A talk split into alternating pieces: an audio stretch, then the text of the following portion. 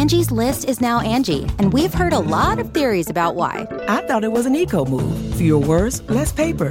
No, it was so you could say it faster. No, it's to be more iconic. Must be a tech thing. But those aren't quite right. It's because now you can compare upfront prices, book a service instantly, and even get your project handled from start to finish. Sounds easy.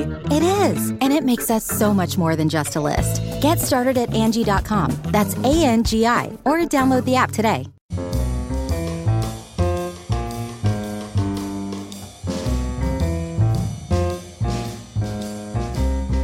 This is Merriam Webster's Word of the Day for Wednesday, July 18th. Brought to you by Merriam Webster's Collegiate Dictionary, 11th edition.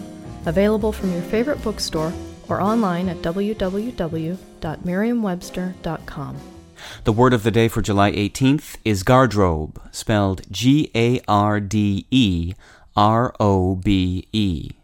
Garderobe is a noun that has several meanings. It originally meant a wardrobe or its contents. Then it came to mean a private room or bedroom. And finally also was used to mean a privy or toilet, as in this sentence On our tour of the medieval castle, the guide made sure to point out the garderobe, because nature calls, even in a castle.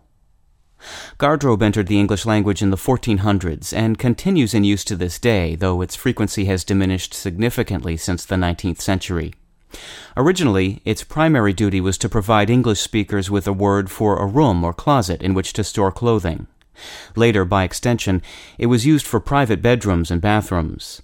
Today, you're most likely to encounter the word in a description of an old castle, such as our example sentence.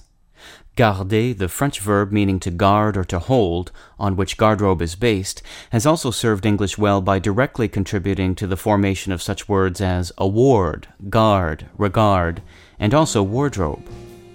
With your word of the day for Wednesday, July 18th, I'm Peter Sokolowski. For more information, visit Merriam-Webster online at www.merriam-webster.com.